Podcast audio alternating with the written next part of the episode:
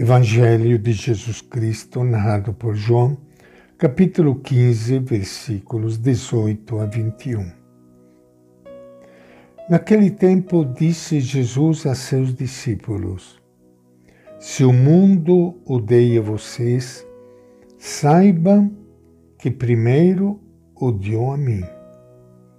Se vocês fossem do mundo, o mundo amaria o que é dele mas porque vocês não são do mundo, pois o fato de eu os ter escolhido é que separou vocês do mundo. Por isso é que o mundo os odeia. Lembrem-se do que eu lhes disse. Um servo não é maior do que o seu senhor. Se perseguiram a mim, vão perseguir a vocês também. Se guardaram a minha palavra, vão guardar também a palavra de vocês. Farão essas coisas a vocês por causa do meu nome, pois não reconhecem aquele que me enviou. Esta é a palavra do Evangelho de João. E com grande alegria que iniciando hoje o nosso encontro com Ele, o nosso Mestre, quero saudar e cumprimentar a todos vocês, irmãos e irmãs queridas, espalhados por todo o nosso Brasil. Amanhã é domingo, é o dia do Senhor, é o dia da comunidade. Se puder participar da Eucaristia, como é bom a gente poder estar juntos ao redor do altar do Senhor. Se não puder participar, porque ainda a situação ainda está difícil, participe lá na sua casa. Acompanhe pela live, acompanhe pela televisão, pela rádio, a celebração da Eucaristia. Eu mesmo celebro pela live todo domingo às nove e meia. Você pode me encontrar no Facebook, no YouTube.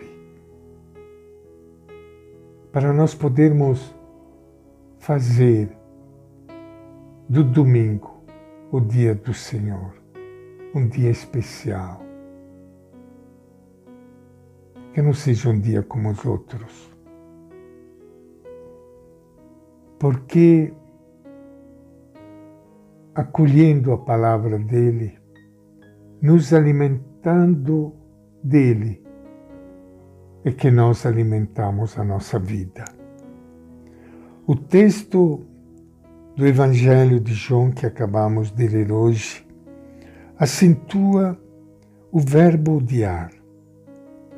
No final do primeiro século, as comunidades joaninas, que são as comunidades que tiveram mais contato com João, sofrem dupla perseguição do Império Romano e dos judeus fariseus que se aliaram ao Império. Diante dessa difícil situação, a comunidade lembra as palavras de Jesus. Se o mundo odeia vocês, saibam que primeiro odiou a mim. Se o Mestre sofreu perseguição, os seus discípulos poderão ter a mesma sorte.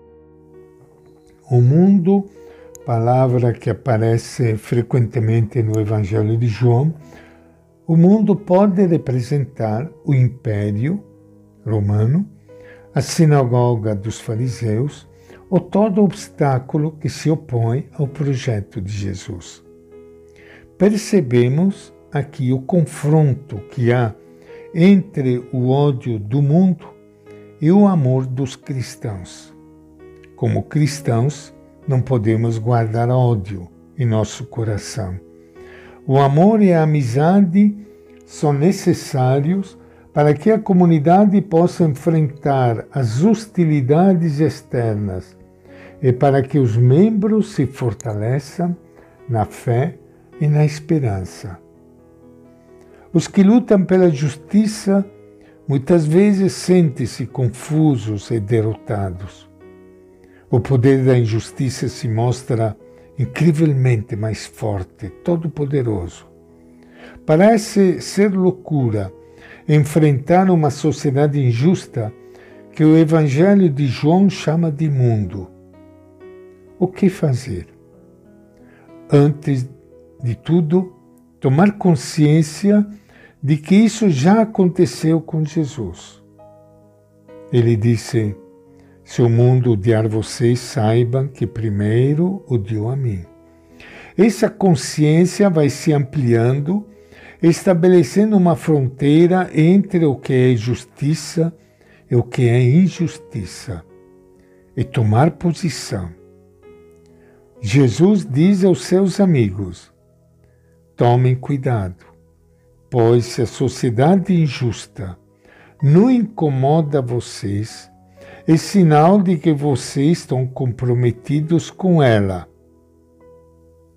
Quantas vezes quem luta por uma sociedade nova é acusado até pelos próprios membros da comunidade, pelos próprios cristãos, de se meter em política, até de serem comunistas, e assim por diante.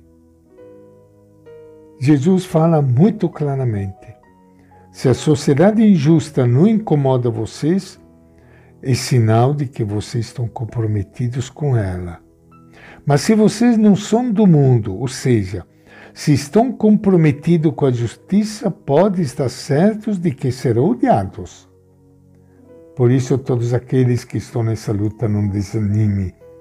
Jesus já nos alertou. Pode estar certo de que serão odiados. Por quê? Porque foi isso que aconteceu com Jesus.